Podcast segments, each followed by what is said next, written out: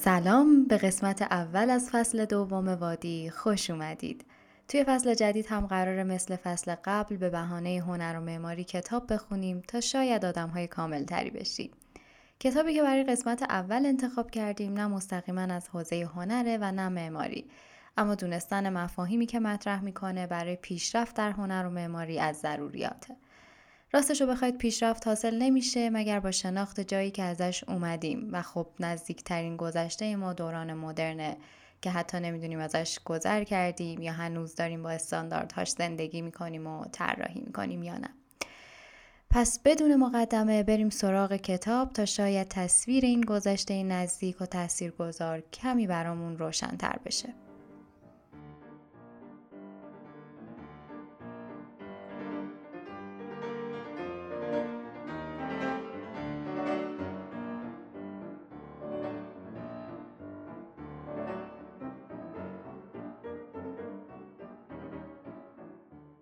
اسپانسر این اپیزود نیلگامه.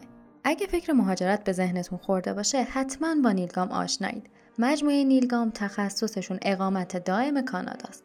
الان هم که دولت کانادا اعلام کرده به خاطر کمبود نیروی کار توی سه سال آینده قرار تعداد زیادی مهاجر از روش های مختلف جذب کنه. برای اینکه درباره این روش ها اطلاعات به دست بیارید. یا بدونید شرایط و صلاحیت هاش رو دارید یا نه می‌تونید به اینستاگرام نیلگام پیام بدید تا شرایطتون رو بررسی کنن یا از طریق سایت وقت مشاوره بگیرید. کافیه توی گوگل یا اینستاگرام نیلگام رو search کنید. آدرسشون رو توی توضیحات این اپیزود هم می‌ذارم. راستی تا چهار اردیبهشت به مناسبت روز معمار برای معمارها 70 درصد تخفیف مشاوره دارن.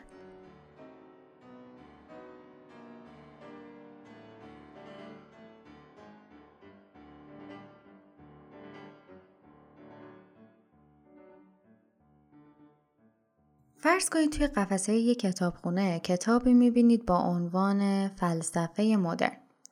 بدون اینکه کتاب رو باز کنید حدس می‌زنید مطالب این کتاب مربوط به چه دوره ای باشه. احتمالا یا اطلاعات تاریخی کافی نداریم و به همین دلیل اصلا نمی‌تونیم به این سوال جواب بدیم. یا تا حدودی با تاریخ آشناییم و دکارت رو به عنوان پدر فلسفه مدرن می‌شناسیم و بنابراین حدسمون اینه که خب کتاب متعلق به زمانی بعد از دکارت و بعد از قرن 17 باشه. اما باید بگم نمیشه با اطمینان 100 درصد جواب این سوال رو داد و منظور نویسنده هر کتابی از واژه مدرن می‌تونه چیزی جز فلسفه دکارت باشه. منظور هگل از وضع مدرن ممکنه لزوما با هایدگر و ویتکنشتاین یکی نباشه. پس بالاخره تکلیف این اصطلاح چی میشه؟ مربوط به چه دوره ایه؟ از کجای تاریخ سر کلش پیدا شده؟ الان تو چه وضعیتیه؟ آیا ازش گذر کردیم یا هنوز هم توی همون دوره ایم؟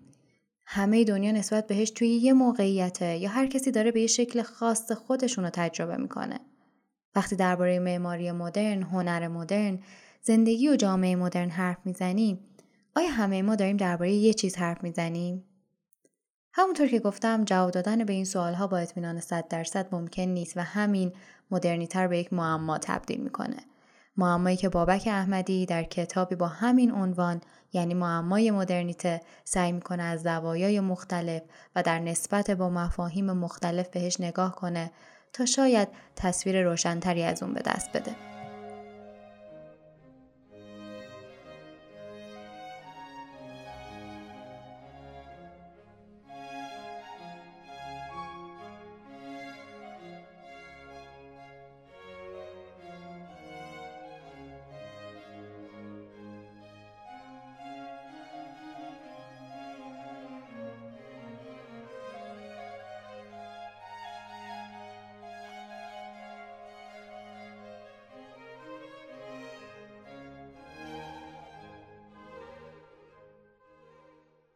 کتاب معمای مدرنیته اولین بار سال 77 چاپ شده یعنی 23 سال پیش و مجموعی از نه جستار که توی هر کدوم احمدی سعی کرده رابطه مدرنیته رو با یه مفهوم دومی بسنجه مثلا مدرنیته و پندار هویت، مدرنیته و فلسفه اخلاق، علم باوری و اروپا محوری و موضوعاتی از این دست.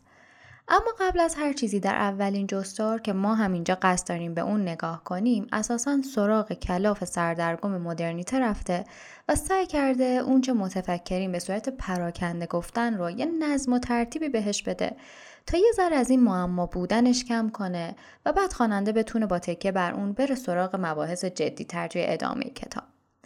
برای ما خوندن این جستار نه فقط به عنوان شروع کتاب احمدی که به عنوان یه شروع خوب برای ورود به مباحثی که حول مدرنیته مطرح میشن اهمیت داره. این جستار می‌تونه به دانسته های پراکنده ما درباره دوران مدرن و مفهوم مدرنیته یه نظم نسبی بده تا بتونیم خارج از این کتاب بحث‌های جدیتر رو توی این حوزه با خطای کمتری دنبال کنیم. بریم تا با کمک این کتاب سر این کلاف رو یک کمی باز کنیم.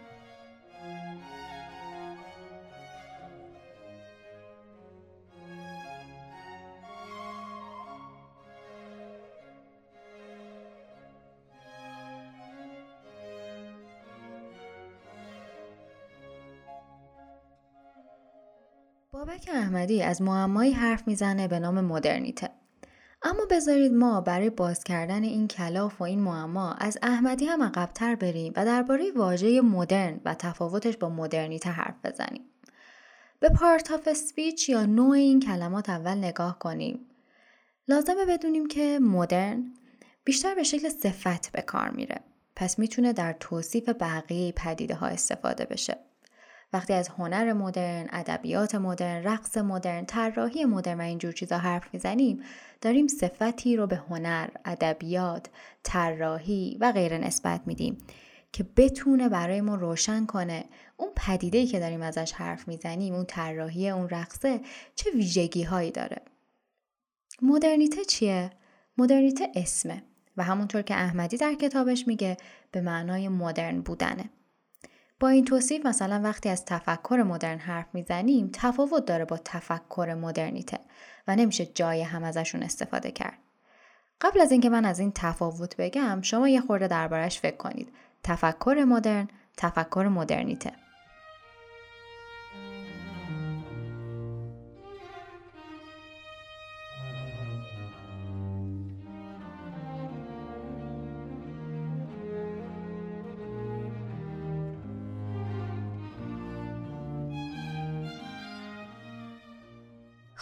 توی ترکیب اول یعنی تفکر مدرن مدرن صفتیه برای تفکر. تفکر مدرن یعنی تفکری با ویژگی های مدرن. مثل رقص مدرن که می‌تونیم بگیم رقصیه با ویژگی های مدرن. در حالی که وقتی صحبت از تفکر مدرنیته میشه منظور تفکریه که متعلق به مدرنیته است. پشت مدرنیته است مبنای فکری مدرنیته است. اینجا دیگه نمی‌تونیم بگیم رقص مدرنیته.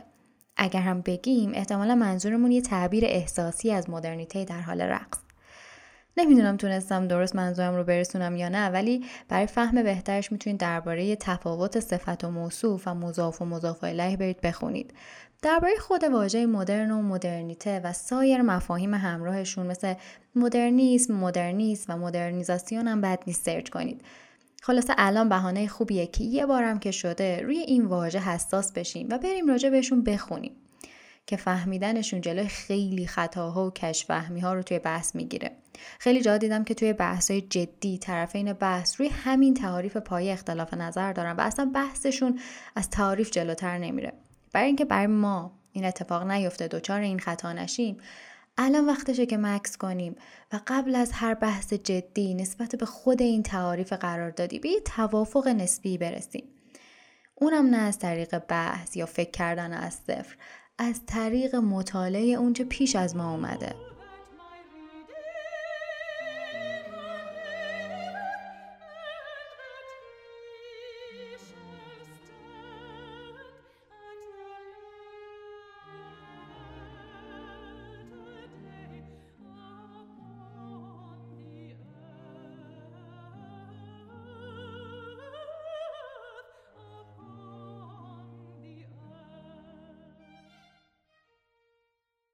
خب این توضیحات رو دادم برای اینکه فکر کردم قبل از ورود به کتاب لازمه که یه ذره نسبت بهشون آگاهی پیدا کنیم. حالا بریم با کمک احمدی عمیقتر بشیم توی معنای این کلمات. تا تازه بتونیم بفهمیم مثلا وقتی از ادبیات مدرن یا طراحی مدرن صحبت میشه از چه ویژگی هایی داره صحبت میشه.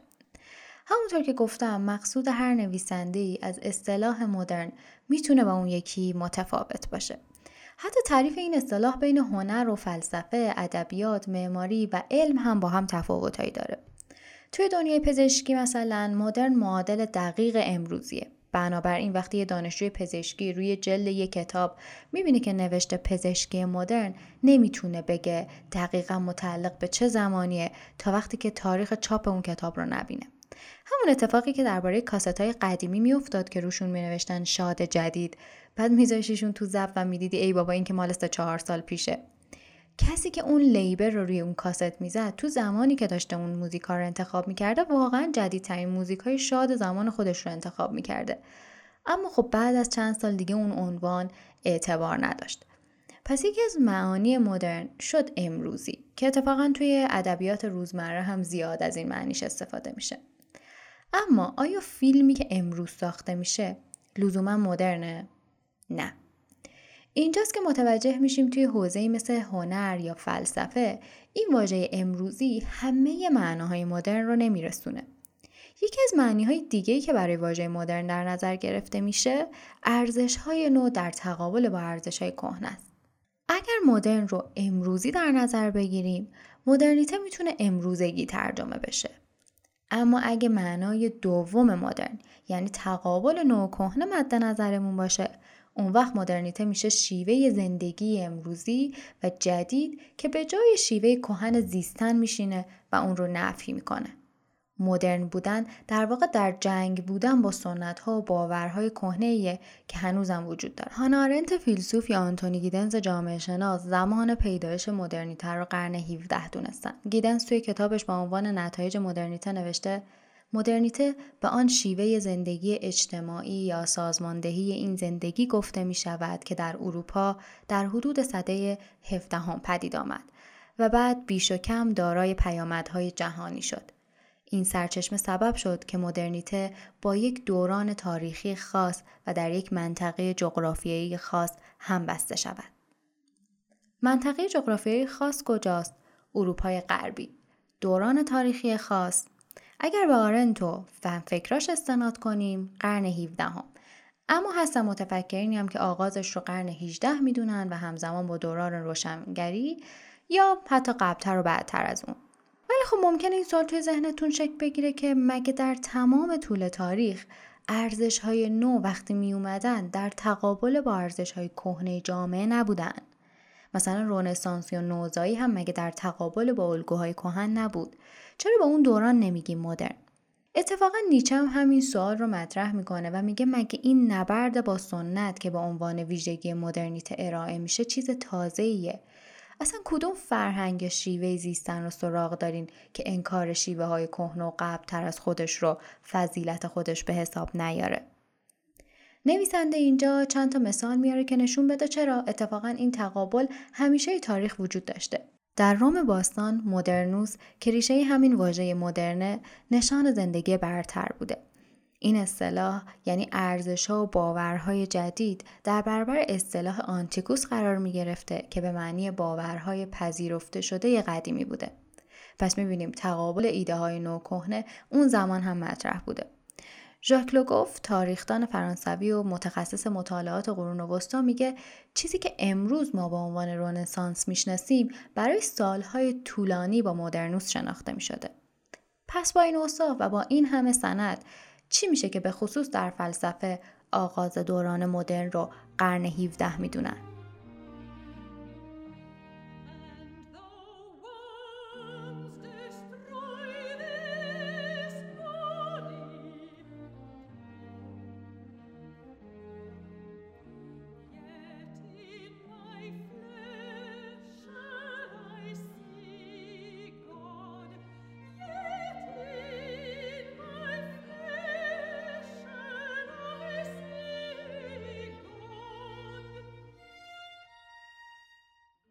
احمدی میگه که اواخر این قرن یعنی قرن 17 یه لحظه مهم در زندگی فکری و معنوی اروپا بوده.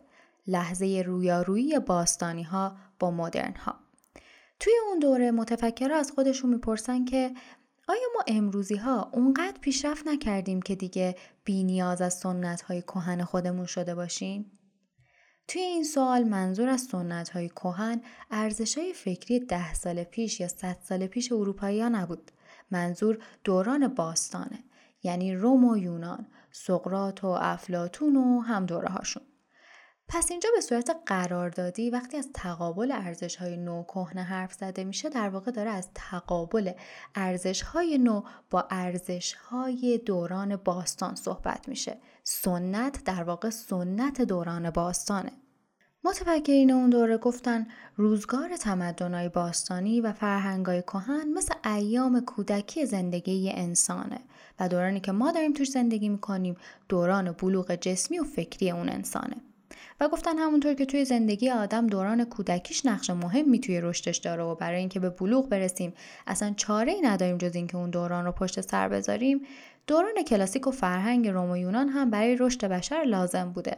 ولی دیگه وقتشه که از اون دوران گذر کنیم برنارد شارتری میگه ما امروزی ها همچون کوتوله هستیم که بر فراز شونه قول ها یعنی بزرگان فرهنگ کهن ایستادیم و برای همین شاهد چشماندازی گسترده تر از چیزی هستیم که قول ها خودشون می‌دیدن.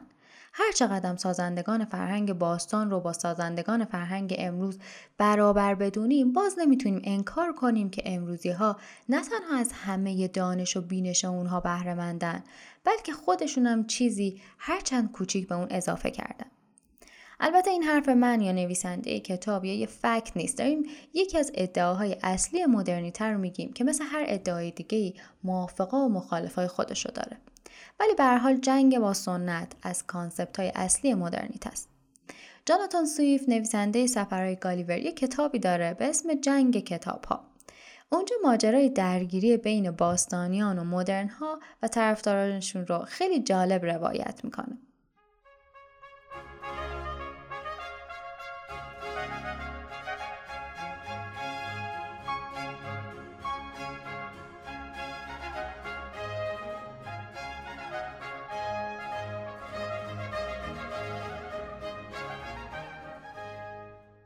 ماجرا دعوای کتاب های مدرن با کتاب های کلاسیک سر اشغال جایگاه رفیع قفسه ها توی کتابخونه سلطنتیه. گوشه کتابخونه یه زنبوری تو دام انکبوت گرفتار شده. ایزوب سرسلسله قصهگوهای یونان زنبور رو به ادبیات کلاسیک تشبیه می‌کنه که به طبیعت نزدیک و دستاوردش اصل شیرینه و در مقابل انکبوت رو شبیه مدرن ها می‌دونه که کاری جز تنیدن دام ندارن. این صحبت های ایزوب خشم مدرن ها رو برمیانگیزه و آتش جنگ در می‌گیره. باستانیان به فرمان هومر و اقلیدوس و ارسطو با مدرن ها که الهه انتقاد از اونها حمایت می‌کنه به فرماندهی میلتون و دکارت و هابز با هم میجنگن. کتاب توصیف نبردای تن این دو گروهه. ارسطو نیزه به سمت بیکن میندازه که دکارت رو زخمی می‌کنه. هومر به سادگی گوندیبر رو شکست میده. ویرژیل مترجم آثار خودش درایدن رو که خودی داره ده برابر بزرگتر از قطر کلش به زانو در میاره. خلاصه باستانیا در جنگ پیش میافتن اما حکایت به نتیجه نمی‌رسه و این جنگ همچنان ادامه داره.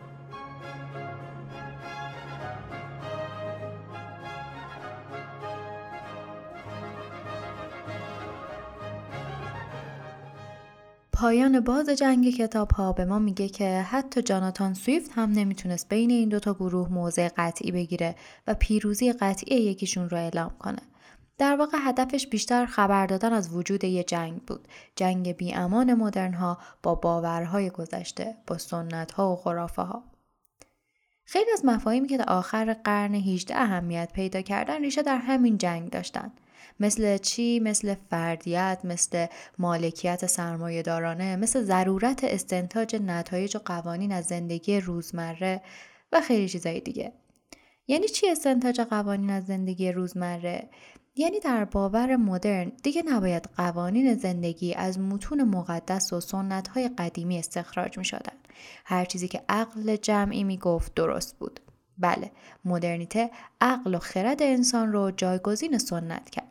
باور مرکزی مدرنیته اینه که سعادت انسان در پیروی از عقل خرد باوری فصل مشترک همه تعریف های مختلفیه که از مدرنیته ارائه میشه رویا یا برنامه مدرنیته اینه که همه چیز تابع یک خرد، یک زبان، یک فرهنگ و یک منطق باشه.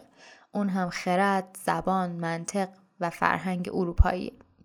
لایبنیتس فیلسوف و ریاضیدان آلمانی آرزوی پیدایش یک زبان واحد جهانی رو داشت که آدمها با فرهنگهای مختلف بتونن با استفاده از اون بدون بدفهمی و سوء تفاهم اندیشه های همدیگر درک کنن.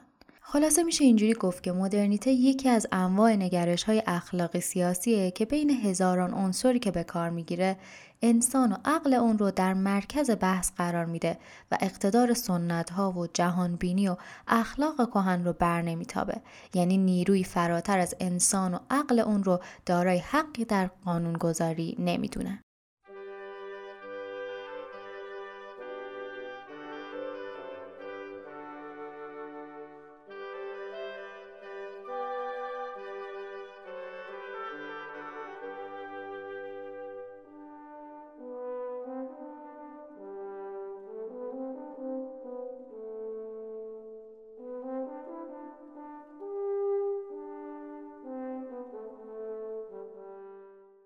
که باور مرکزی مدرنیته اینه که سعادت انسان در پیروی از عقله. به نظر باور درستی هم میاد دیگه. اما منتقدای مدرنیته که احمدی هم یکی از اونهاست دقیقا همین باور مرکزی رو نقد کردن. اونا میگن آیا عقل بی عیب و نقصه؟ احتمال خطا نداره؟ روانکاوی به خصوص آثار فروید نشون داد که اتفاقا کارکرد آگاهانه مغز خیلی هم محدوده. ما خیلی کارامون رو بر اساس ناخودآگاهمونه که انجام میدیم. فلسفه بحث هرمنوتیک و تعویل و تفسیر رو پیش کشید و گفت که آقا جان احکام عقل با میانجی و واسطه زبان بیان میشن. بنابراین نمیشه فقط یه شکل نهایی و درست برای اون در نظر بگیریم. منتقدین مدرنیته باور دارن. اصلا وقتی فقط به یک شکل عقل باور داشته باشی هر شکل دیگه ای از اون رو بیخردی یا جنون می‌دونی. وقتی که آرزوی زبان واحد داری در واقع تو یک آرزوی سرکوبگر داری در دل مدرنیته. چون منجر به از بین رفتن فراوانی و چندگانگی اندیشه میشه این آرزو. یه نقد دیگه هم که می‌شد این بود که مدرنیته اونجورام که ادعا می‌کنه از سنت عبور نکرده و اتفاقا خیلی از باورهای سنتی رو به یه شکل دیگه ای تو خودش داره. فقط شیوه بیانشونه که فرق می‌کنه. و خب در برابر این انتقاد هم طرفداران مدرنیته دفاعی هایی دادن. در مورد همین نقد آخر گفتن که مدرنیته سنت رو به زبون دیگه تکرار نمی‌کنه بلکه اون رو می‌گیره دگرگونش می‌کنه و بعد مال خودش می‌کنه. برای مثال توی باورهای مذهبی یه عنصری خارج از مکان و زمان انسانی یعنی خارج از این جهان و تاریخ وجود داشت که سرنوشت تاریخی انسان رو تعیین می‌کرد و پیشرفت توی باورهای مذهبی برداشتی از اراده و دخالت این نیرو بود. اما توی مفهوم مدرن از پیشرفت اون نیروی خارجی کنار گذاشته میشه و به جاش کنش های آگاهانه انسان جایگزین میشه. مدافعین مدرنیته میگن گسست از سنت ها کار آسونی نیست قطعا.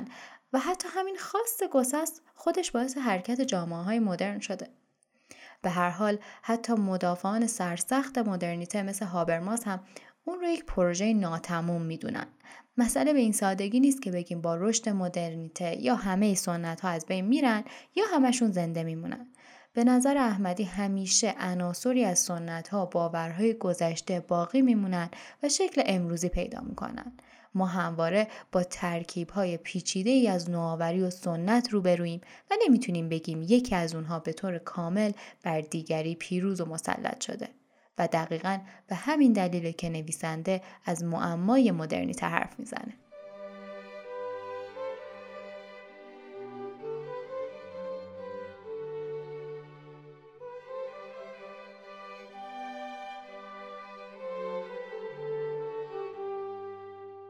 همونطور که دیدید احمدی نمی‌خواد توی این جستار جواب قطعی برای معما پیدا کنه بلکه به نظر می‌رسه با آوردن تعاریف مختلف می‌خواد بر معما بودن این اصطلاح تاکید کنه. چیزی که ما اینجا آوردیم مقدمه ای بود بر جستار اول از کتاب معمای مدرنیته بحثای کتاب به شدت مفصله. اصلا ادبیات کتاب به این سادگی که اینجا سعی کردم توضیح بدم نیست و خوندنش نیاز به یک دانش فلسفی حداقلی داره. یا شاید هم برعکس خوندن این کتاب مخاطب رو تشویق می‌کنه که دانش حداقلی تو این زمینه به دست بیاره. به هر حال دلیل انتخاب این کتاب دو چیز بود. اولی توجه دادن به مدرنیته که همونطور که اول این اپیزود گفتم با وجود اینکه در گفتگوها بسیار ازش صحبت میشه شناخت کافی نسبت بهش وجود نداره و شناختنش باعث میشه خیلی از خطاها توی نتیجه گیری به وجود نیاد. و دلیل دوم توجه دادن به آثار بابک احمدیه. احمدی جزو معدود شخصیت های ایرانیه که به ترجمه کردن آرا و نظریات متفکرین اکتفا نمی‌کنه و تلاش می‌کنه اونها رو تحلیل کنه، نقد کنه و خلاصه یه چیزی بهشون اضافه کنه. این نویسنده جزو اولین منتقدان مدرنیته در ایرانه. کتابای زیادی از بابک احمدی منتشر شده که همگی توی حوزه خودشون جزو مهمترینا. چند تاشون رو اینجا با هم مرور می‌کنیم. آفرینش و آزادی، جستارهای هرمنوتیک و زیبایی شناسی، حقیقت و زیبایی درس های فلسفه هنر، ساختار و تحویل متن، کتاب تردید، موسیقی شناسی، مدرنیته و اندیشه انتقادی و چندین و چند کتاب و مقاله دیگه که آوردن اسم همشون از حوصله این بحث خارج. امیدوارم این اپیزود بهانه شده باشه برای اینکه نسل جدید به شیفتگی کورکورانه خودش نسبت به مدرنیته شک کنه. بره دنبال شناخت این مفهوم تا بتونه در نهایت نسبت بهش موضع درستی بگیره و جایگاه امروز و آینده خودش رو از پس این شناخت مشخص کنه. به قول میشل فوکو مدرنیته یکی از شکلهای کنار هم قرار گرفتن عناصر است و چیزی بیش از این هم نیست.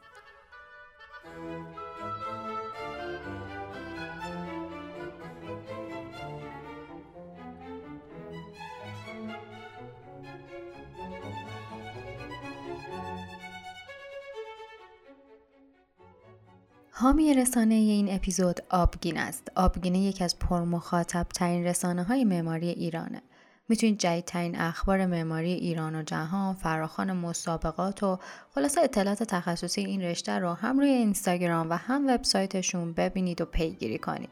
برای پیدا کردنشون هم کافیه توی گوگل search کنید معماری و احتمالا اولین لینکی که می‌بینید آبگینه است.